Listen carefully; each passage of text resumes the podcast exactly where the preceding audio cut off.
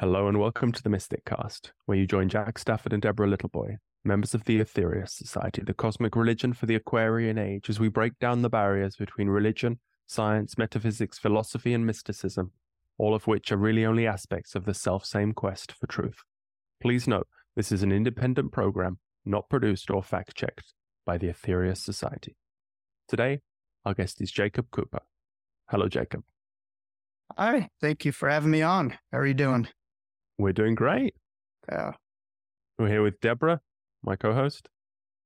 Hi, uh, where are you? Where are you, Jacob? Where in the world? I ask myself that every day, but but I'm but but, but on the planet, you know, I, my residence is currently in New York, uh, Right. which some people roll, roll roll their eyes after hearing that, but hopefully during this course of the interview, maybe you could see that there still are some good good people, good folks in New York, and Hmm. it uh, we have good hearts, and we mean we mean well. Yeah. Well, you have a wonderful story. That's what attracted us to you, and uh, lots of parallels between our beliefs of our members, which we uh, we can get into in a bit later. But maybe you could just give us a short introduction. As i I'm sure you get tired of telling this story, but uh, you can do an autopilot. But maybe you could just give us a little introduction into your story. September of 1993, I had, you know, a virus called whooping cough, which for children, infants, and adults, you know, could be quite detrimental and in my case, fatal. Um, you know, if left untreated, unvaccinated. Um, and so I had whooping cough at the age of just three years old. And at the time I didn't know it. And so I went to a playground with family, friends, and you know, just kind of like any other day, just climbed up into a ladder, going onto a slide, and I just began to just suffocate, you know, climbing up the slide due to this cough. And it was the most traumatizing moment of my life. I don't want to sugarcoat that aspect because I think with many NDEs, people focus on the mystical, Mhm. euphoric sides of it, and they don't understand the double edged phenomenon that it, you know, can entail. Uh, you know, so I was left totally breathless. You're not able to hold on to anything. It's kind of like you feel like you're drowning. You just want something to hold on to. And there was literally nothing for me to hold on to. So I was just put in this place of incubation of suffering that felt like an eternity where I just wasn't able to breathe. And as a result, all parts of my body just began to shut down because oxygen, you know, keeps us, you know, in our body. You know, without We're it, three years old at this time, man.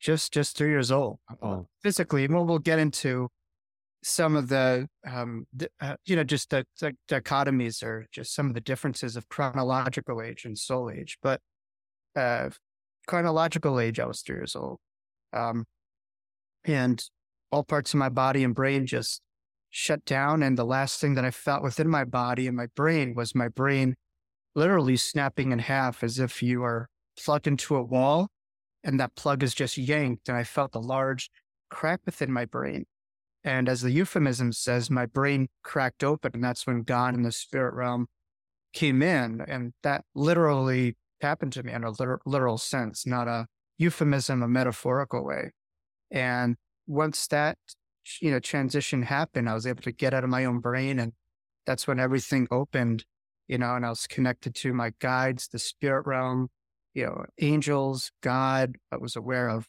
past lives, what I would be doing in this life. And more, most importantly, I was, you know, near death experiencers are often told, Hey, it's not your time. You have more stuff to do, or there's reasons for you to continue here, or they're given autonomy as to if they'll stay continuing, you know, this, this life on this earth, or they'll continue their work on the other side. And I was shown a lot of different images and visualizations and premonitions of the work that I would do in this life. And I just was not able to turn that down. And from that decision, from that power of choice, you know, is why I'm here physically, you know, and, and that's the beauty of life is decision.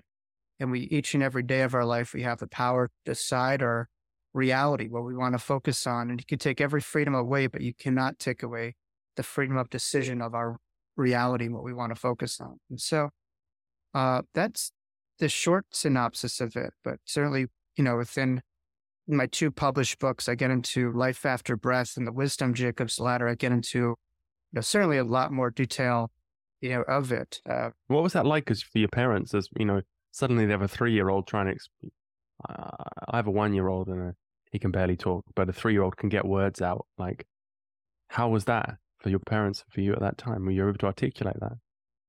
Well, near death experience research will attest to the notion that it takes, you know, several decades for any NDEer to really fully integrate and process their experience. But that's even more, ex, you know, increased with a child, with a child or an infant.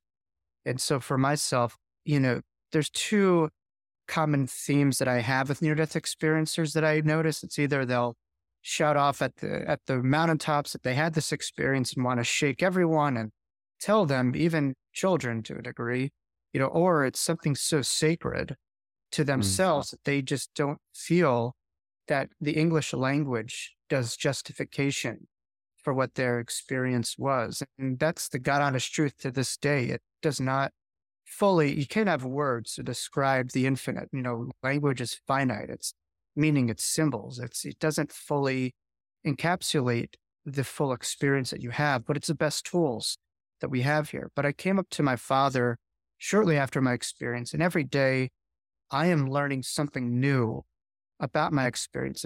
This series of events don't change, but my, I guess, awareness of, of, of my parents' perceptions of what happened, you know, increase, you know, it, it enhances. But my dad told me that I came up to him and I said something very uh, powerful happened when I was rushed by the ambulance to the hospital. And I'm using my language now, my vernacular. I didn't mm. say powerful at three years old, but you know, something very powerful happened. One day it will make sense to you, but for right now, it will not. And so I chose to just keep this very much buried deep inside of me for almost two decades. You know, I didn't tell a soul. Um, ah, so it wasn't suddenly you were, you came back one day and you were like the the golden child, you know, a, a pearl of wisdom.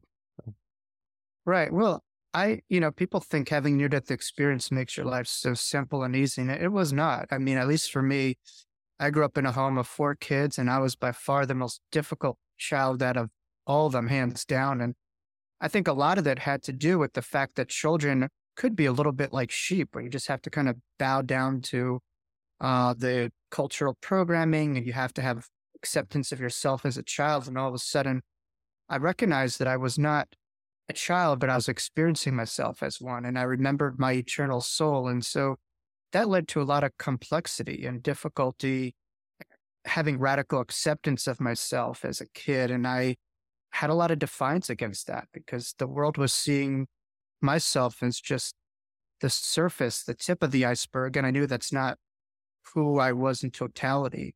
They just saw my body and that was how they were speaking to me. And so it was just kind of torture where I had this underlying feeling inside, but I couldn't express it or articulate it that this is not who I am, but you're talking to a body, but you're not talking to who I am, you know?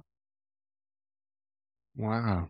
Yeah. I mean, we learn from the, in the society, the higher self and the lower self and that the differences, but it's hard to know who's talking at which time and to see and just to fully appreciate the higher self. So, but maybe you tell us a bit more about, so when you did have this experience, what can you remember about it? Did it last a long time or short in your in your frame of reference?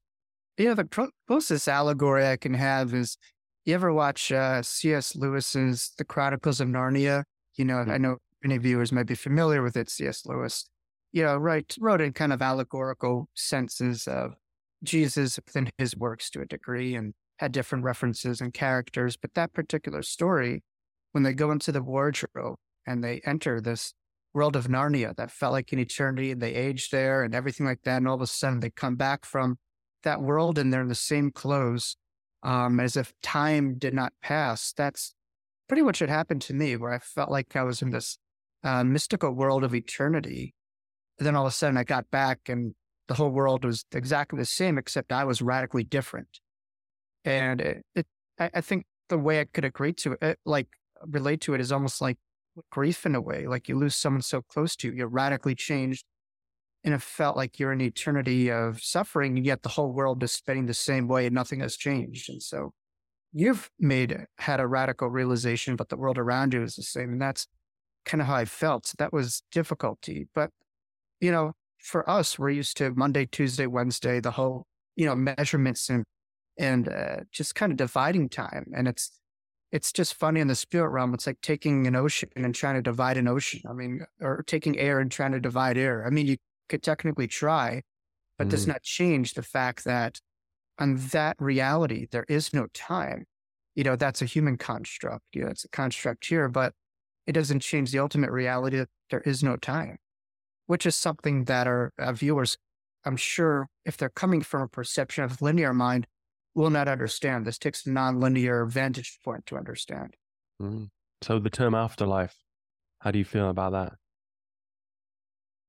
I don't know. I mean, I I I view well, NDE was coined by a good friend of mine, you know, Dr. Raymond Moody, you know, in the seventies, who endorsed my first book. He's on the cover. But if you even ask him, he had probably like a different term, and he was more of the academic persuasion. Um, I I view it as eternal life experiences. You know, that to me is what it is. You're not near death because there is no death. You know, when you recognize, when you have NDEs, you recognize that death is a fiction. You know, it may be true in this reality, but there is no no real death because the term death just means a complete ending, a complete stoppage, nothing past it. And when you have these experiences, you recognize how much of a how, how false that is. That there is no ending you know. I have to go to a funeral tomorrow and everyone will be pretty upset. And so what's it like for you when you go to a funeral? I think I still have the same, you know, two things could be true at the same time. I mean, as a kid, after having this, I couldn't understand how someone would cry or get into hysteria when someone died because I said, "Why are you crying? They're they're fine. They're okay. You know, they're enjoying it." I I I grieve people who are living while they're not living. They're not that they're not living while they're living. Yeah, that to me is more of a death. I think life is a matter of choice and how deep you want to experience it.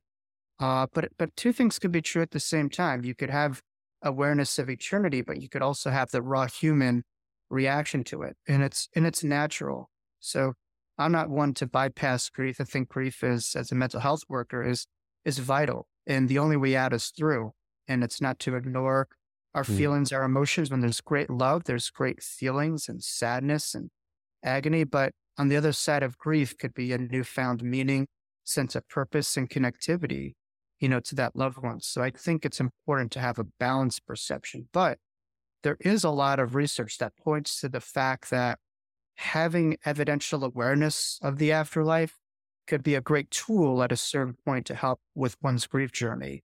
Mm-hmm. Yeah, that people who believe in or know that there's an afterlife tend to do better in their grief than those who do not. So, yeah, if anything else, if this is all false or whatever, it could at least help you with that box that you have about where that loved one is and your ability to find not only life after death, but to find life after their death more mm. important. That's the important part.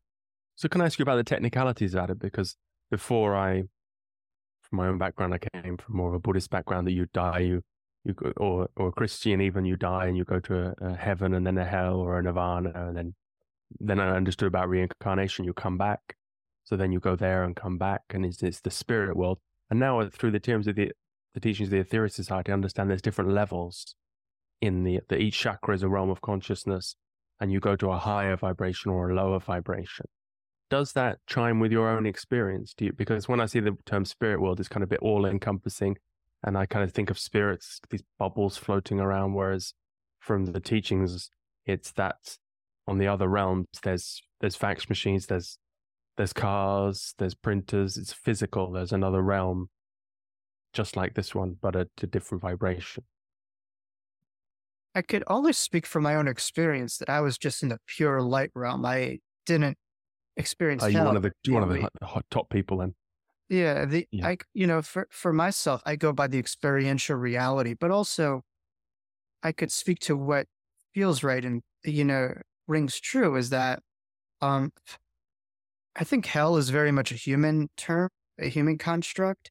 You know, it it has the notion that God is unconditional and condemns um, you know, I think that's very much a human thing. At least for me, when I experienced God, it was eternal awareness and forgiveness and understanding. And it was a, a big energy of unconditional love.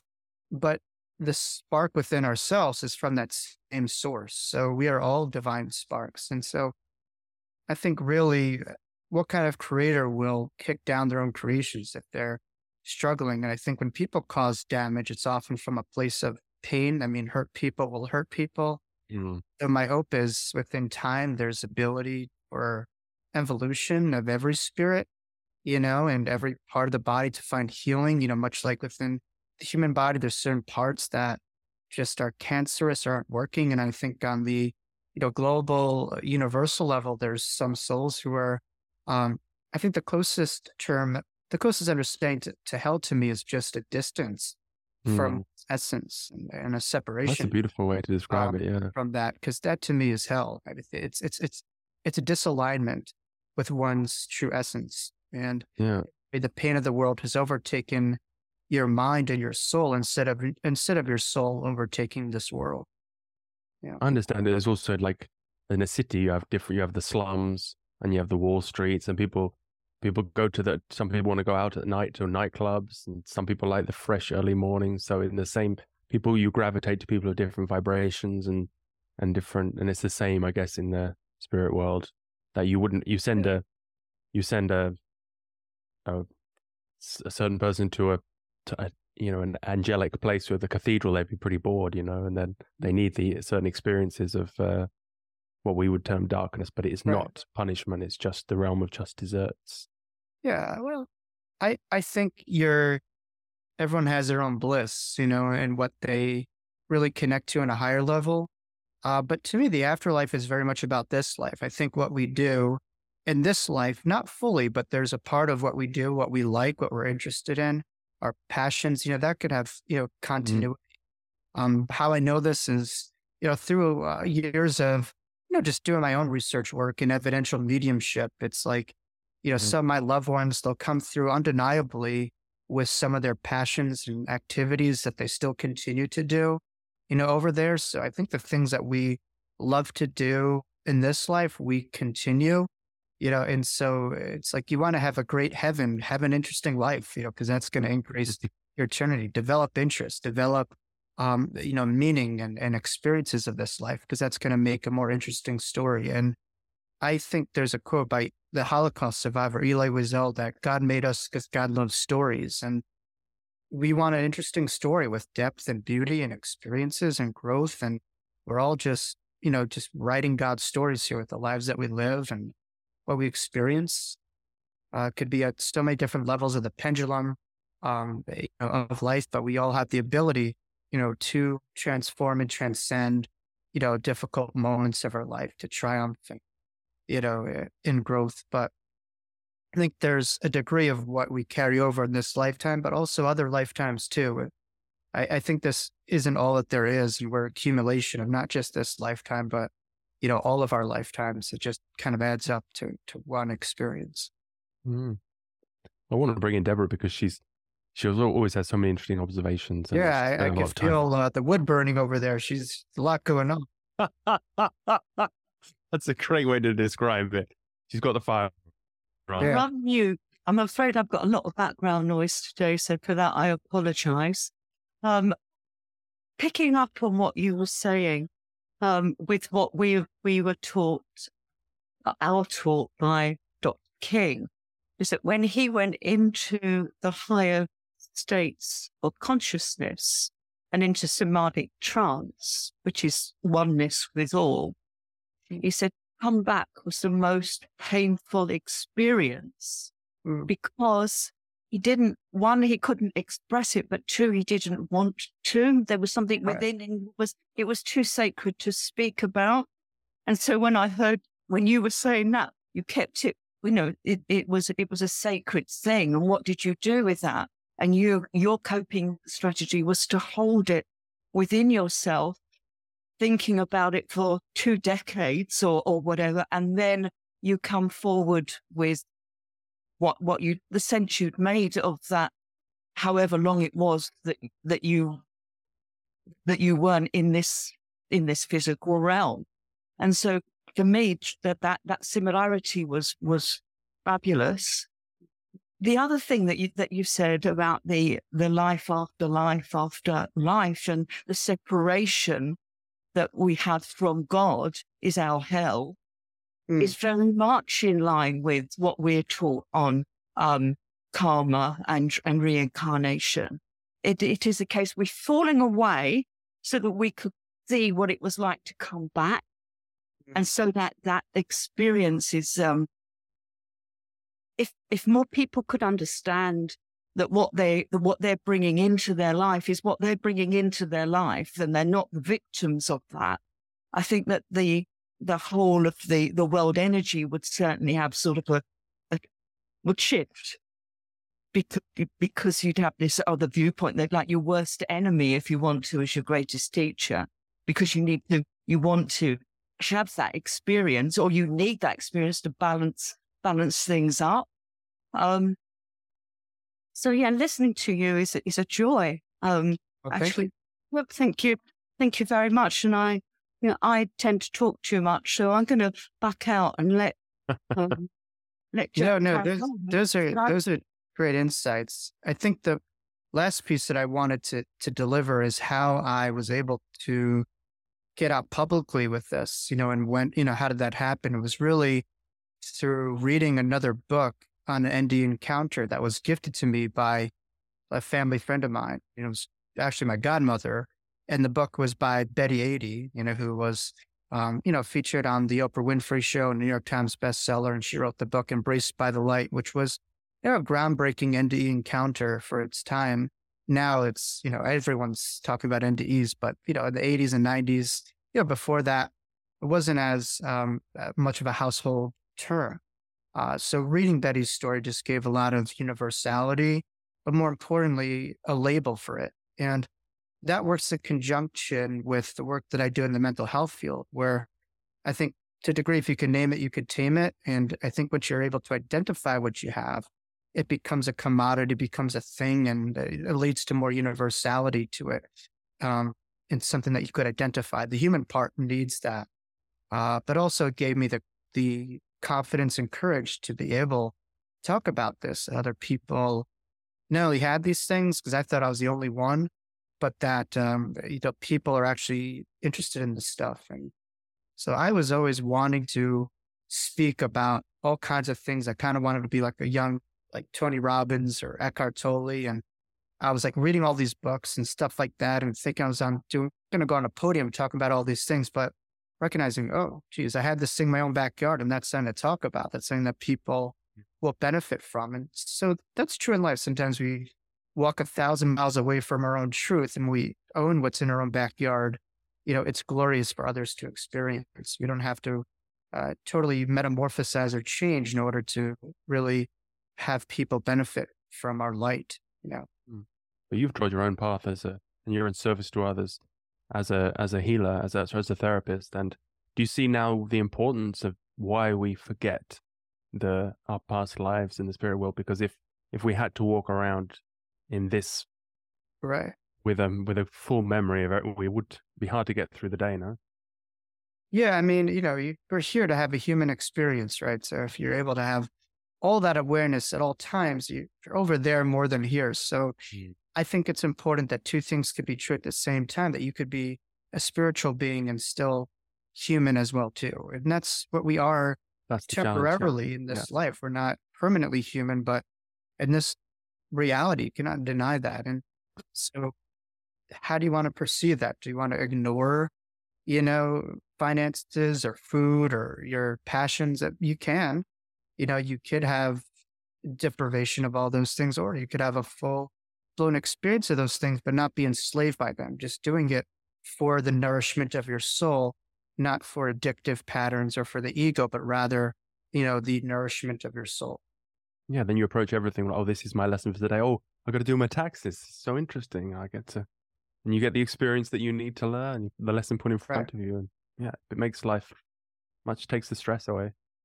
Yeah, well, what I try to do is to is within my clients and myself is to make life your you kind of ashram or your monastery where everything becomes a sacred and holy act and everything could have mindfulness and presence, even the most difficult, mundane things. And that way you get the power back. You don't get drawn out by these things. You're able to have your, a sense of being in whatever you're doing. Mm. So I think our soul wants to experience and express itself to whatever it is. And, you know, if you could have it through the most mundane things, if it's having like a positive attitude towards it or being present with it and just the experiencer of it, it's, it's a whole different ballgame. So I think most of reality has to do with the vantage point that we experience it as and the just the foundation of what we're looking at life. Is it through the wise mind or the victim mind? You know, where's our foundation? Where's our basis mm-hmm. through the experience of life? And mm-hmm. that to me is is gravitation towards the God lens versus being pulled away from that, where you're looking at things through essence and beauty and seeing past the surface. When you're connected, the whole world around you really shifts and changes in great degrees. Yeah. Deborah mentioned the the love energy, which is something we talk about, love being a physical thing. That's part of the teachings of the Aetherius Society. Um, yeah, yeah. Love is the universal answer, isn't that right, Deborah? Yeah, because whatever we have towards another, we feel ourselves, right? You judge another, you judge yourself. You hate another, you feel hatred yourself. But you love someone else, you feel love yourself. And that's what oneness is. Oneness is not just us, you know, one day holding hands and kumbaya. You know, oneness is the eternal reality of, of life itself. And it's finding ways for us to get past some of the surface uh, difference, you know, differences and, and factors. Um, you know, oneness does not mean sameness. And I think if people are able to look past the surface, they could see the one phyla that we're all connected to. Now, it doesn't mean to not have boundaries or stuff like that. You got to, you know, protect yourself, sure, because some people would rather cause more ill will, you know, than than healing, and for them, that's a comfort zone. That's the devil that they know, you know, in a way. So uh, I think surround yourself with those that really believe in you, uplift you, and that you feel um, inspired by versus those that just want to bring you down. You know, just mm-hmm. having boundaries for yourself is important too. Can I can I just come in on on this subject of love? Because love is one of the biggest things in the teachings that well, the biggest thing in the teachings that, that affected me. We're, we're taught that, it, that love is an energy.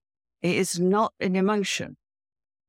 And so therefore, um, when people say that they most, if I love you, I love this, I love that, it's something that they like very much. It's driven by the emotion of it. And so it so can easily turn on its head if, if suddenly the subject of the love does something that they that isn't lovable, right. then that, then love changes. And well, that we're told that isn't love at all. We're told that at the very lowest octave, right. the opposite of love the, is hate. And so, the, so, so if you like, at the very, very lowest, that that's the energy of love. But there are several octaves of it. And when you when you channel the more pure that you channel it, it's actually universal energy. Right. And so we in the society bring, we're taught to use this robot, which is our body, to bring in the universal life force and send it out through the palms of our hands and our heart chakra. It's a physical thing. It's not some sort of wishy-washy thing. You feel it. People feel it differently. I feel it like a like a tingling in in, in the in my hands, but I feel it. It's going out. My heart expands and I feel it going out. And so my mind then directs that energy to wherever I, so point A being Deborah, point B being Jacob. I send you love energy. That balances you. Mm. And the purer I can bring it down, the more you will be able to within to absorb it, or the more you, you, can you, open to You can it. love someone without actually liking them. Mm. Wow. Wow. So the so that for me was like the one one of the biggest things. So when you when you were speaking about we're all love, is that something that you resonate with the the, the that it can be an impersonal thing? So you can send love to a situation that you actually dislike intensely. Right. Well, I think if you chip away, we all are from that same source. So, you know, it's, it's, I think on the human level, that's something we, we could certainly experience. But when you're connected to the soul, you know, you connect to that oneness. So in the human part, there's unconditional liking or loving, but on the soul, when you connect to love of the soul on the soul level, that is completely unconditional, you know. So it takes away the ego and the expectations and the judgments. So and I think it's more so love on the soul level. But I think the Greeks were onto something when they discussed the different levels that love has. I mean, it's one word, but there's so many different levels. And I think we have to get into just differentiation of conditional versus unconditional.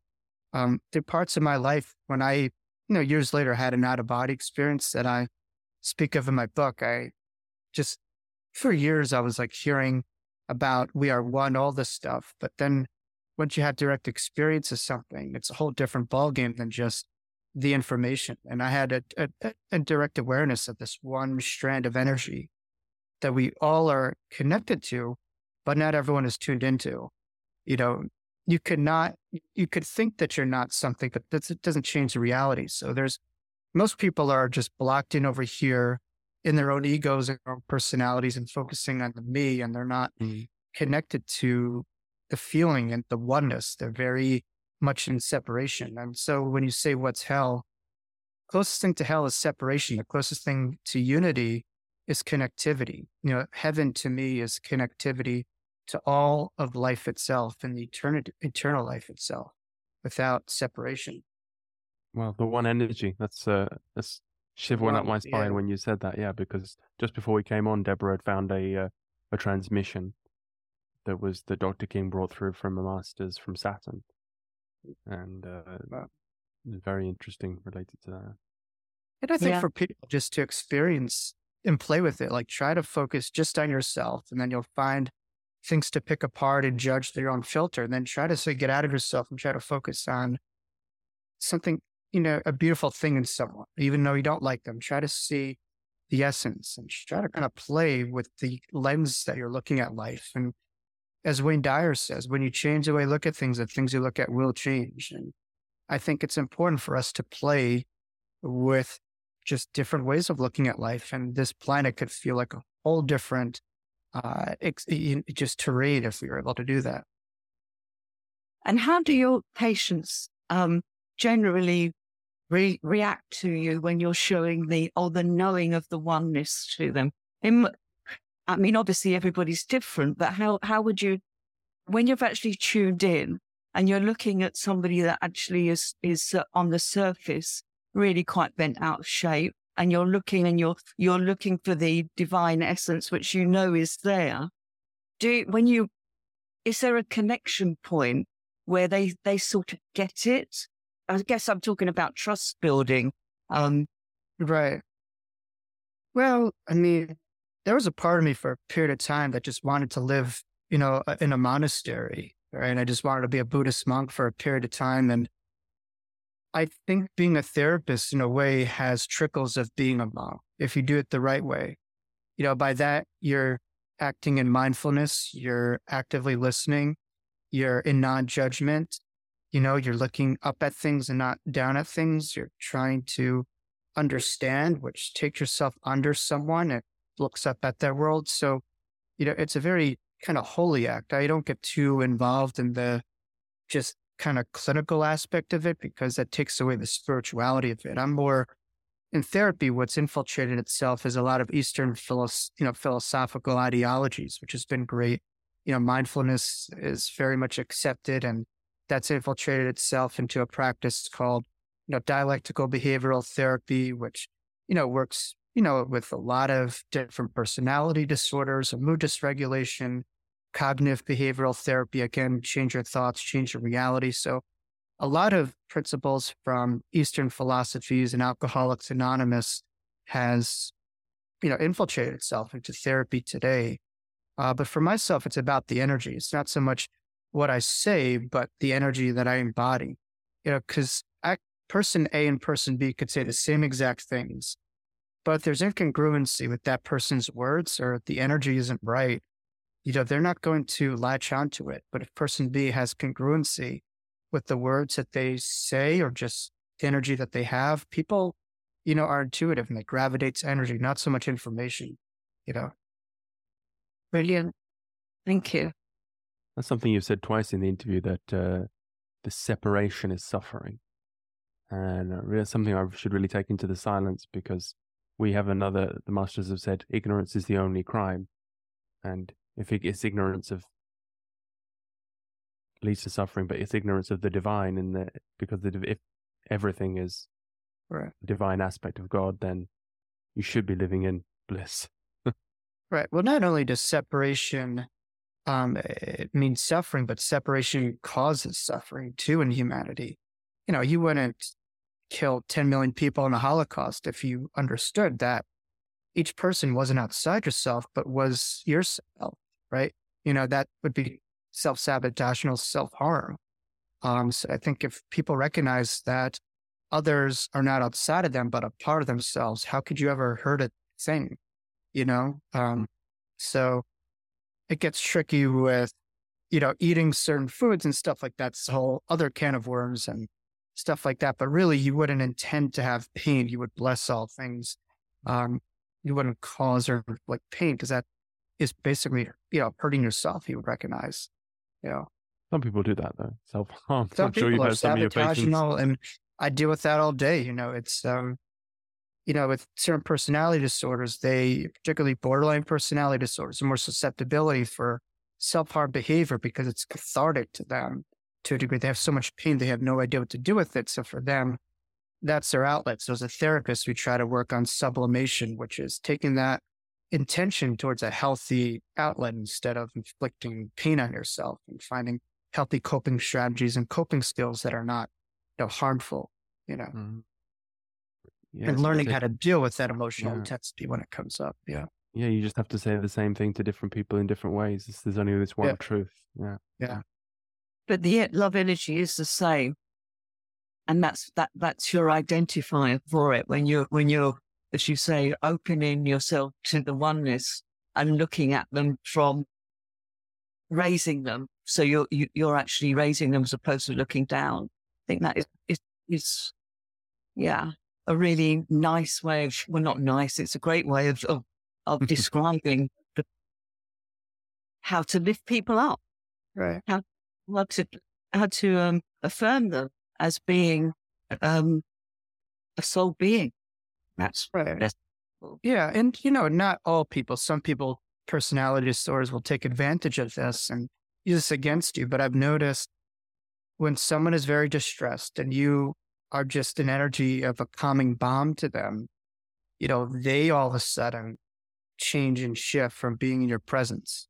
Mm-hmm. You know, mm-hmm. so I find just kind of like witnessing that when someone comes through all this distressing stuff and my energy is connected, they feel that and there's a healing that takes place. And so what we resist persists, but with people are be able to open themselves to other, you know, states of energy and consciousness, you know, it, amazing things could, could really occur. And they'll say, geez, what happened? What was that? You know, and they'll start to explore and get them on a journey that life does not have to be just this way, that I could have different channels of my existence to really connect to. Yeah. You must feel responsibility. You have to keep yourself in shape.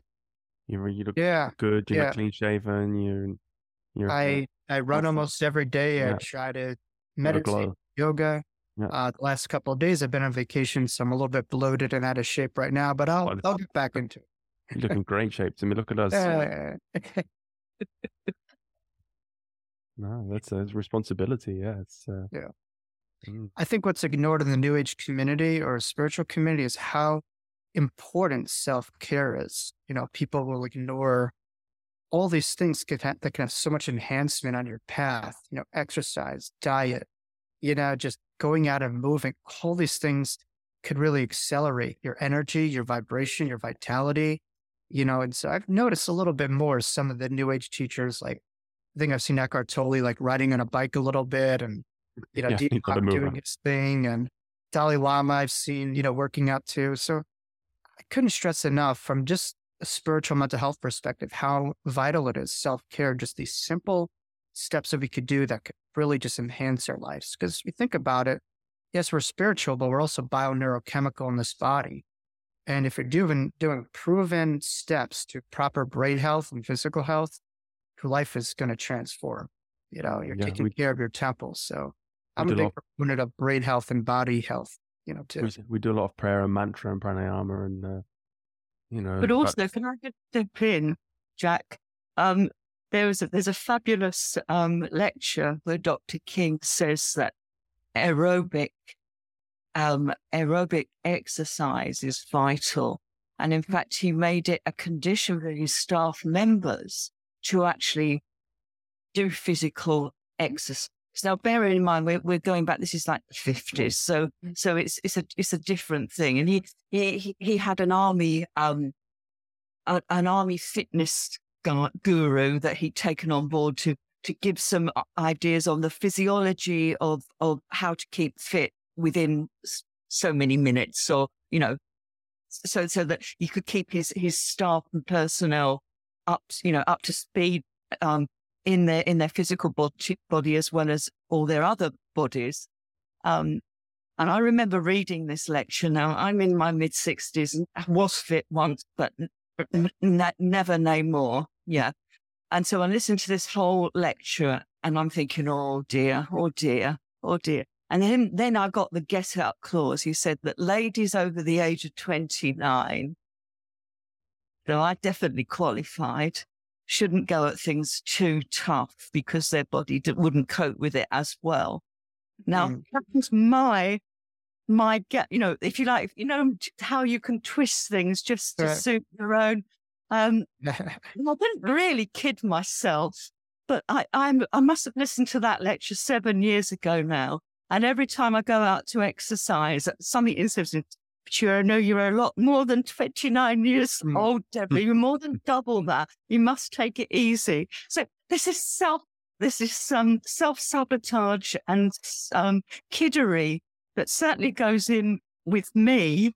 Um, and by you saying that, it's just, if you like, giving me another little prick in the arm that, um, yeah. I need, well, I need to exercise my heart. If I want to do best work in this world, to look after the physical body a bit more than it, than I I do. So thank you. Everyone, it's important how you see yourself. I mean, I used to be incredibly overweight as a kid, and I saw myself as that. But once I just tried to play with it or try to like wear a different hat and start to see myself, I'm an I'm an athlete. I'm fit. I'm that. And from that identity, and you look great. But you know, but, but from that identity, I was able to really play that role. I think everyone has an inner athlete in them and their own level of that and their own ability to stretch that, you know, and whatever your level is, just kind of know your bounds. But I think everyone has an inner athlete and life is a marathon. So, you know, you want to go at your own pace. You don't want to, people ask me, why don't you run marathons? You're a runner. And I say, you know, I don't want to abuse my body just for, you know, if it's for a cause, maybe, but you know, you want to stretch yourself a little bit, but not to where you're not going to be able to move again. You want to have a body for a long haul. So I like what Mr. Rogers did. He was, uh, Mr. Rogers would, was an avid swimmer, right? He would do almost 72 laps a day, which was a mile. And swimming is one of the greatest exercises for longevity and has the least wear and tear on your body. And it's just great to be in that water energy. So, but again, just kind of knowing your engine and just kind of knowing what could I have that kind of fitness in my life? You know, what could I do at any level? You know, even if you're wheelchair bound, you could still do some breathing exercises, maybe some tapping, stretching your arms a little bit, you know. So I think everyone, you know, for the most part, can have some degree of movement that they can incorporate intentionally. Mm-hmm. Yeah, we've gone off love now. We're talking about loving thyself. It's all still one subject. It's one energy. So yeah, yeah. we have so much of it, and we should yeah, we want to go. We're in for the long haul. So yeah, these are these are our robots' bodies. We have to keep them in shape. Yeah. Yeah. Mm. So we're almost almost to the end here, but um, it's been such a fascinating conversation, and um, maybe we could just circle back to the to the original focus of the conversation about the afterlife and um, you know the transformative encounters that you've had. Uh, you know, is there is there something you want to leave people with, or um... sure? Well, I my hope is people enjoyed our conversation today. I mean, the, my second book is the Wisdom of Jacob's Ladder, and I had that because biblical Jacob had a not a near death experience, but a near death experience because his brother Esau was kind of chasing him after getting the covenant from his father Isaac, and he was trying to like hurt him or kill him. But he had a dream with death kind of facing him in the face and seeing angels going up and down the ladder.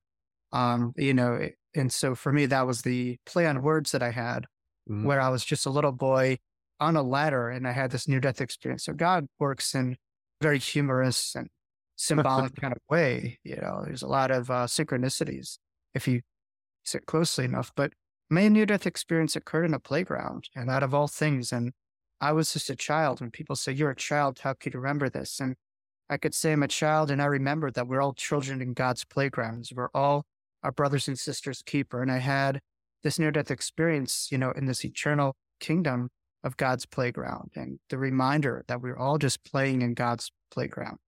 We have to remind ourselves that. And there's a one way ticket, you know, back there. For me, I had a little stopover for my near death experience, but uh, this life is not forever. We go back where, from where we came, but the key is, is to, is to remember who you are. I think you become who you are by remembering who you are.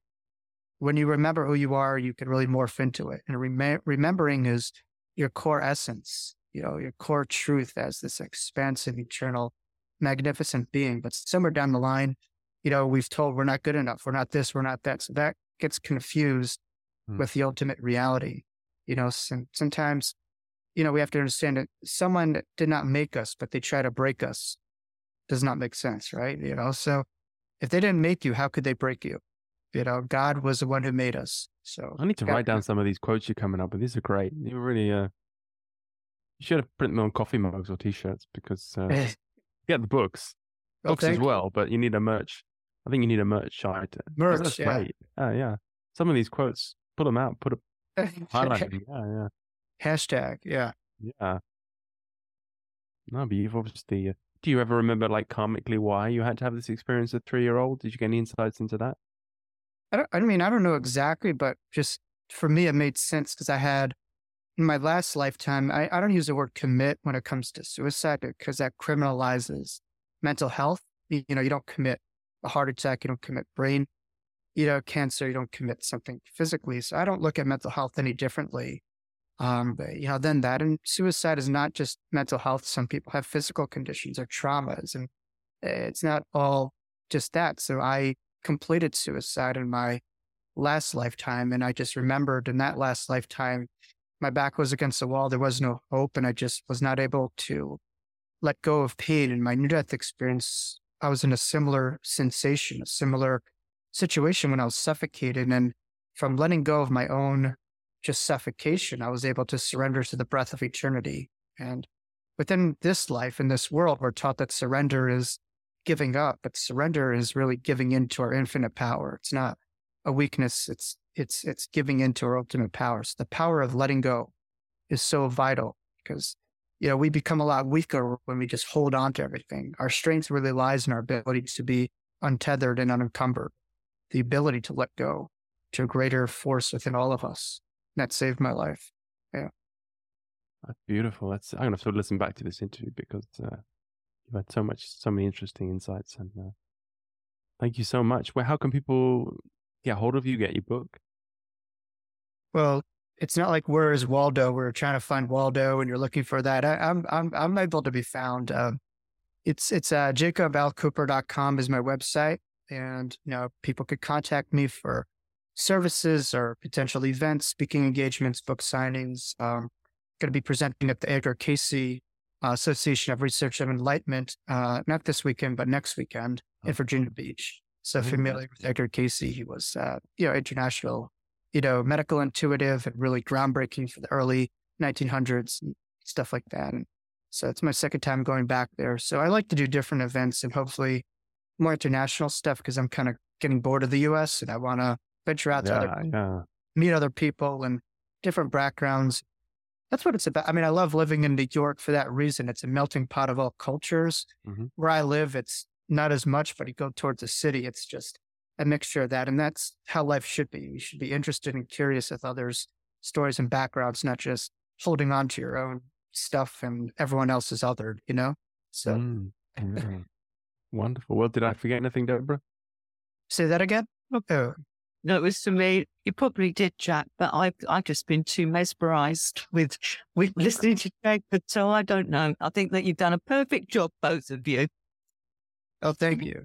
All done very well.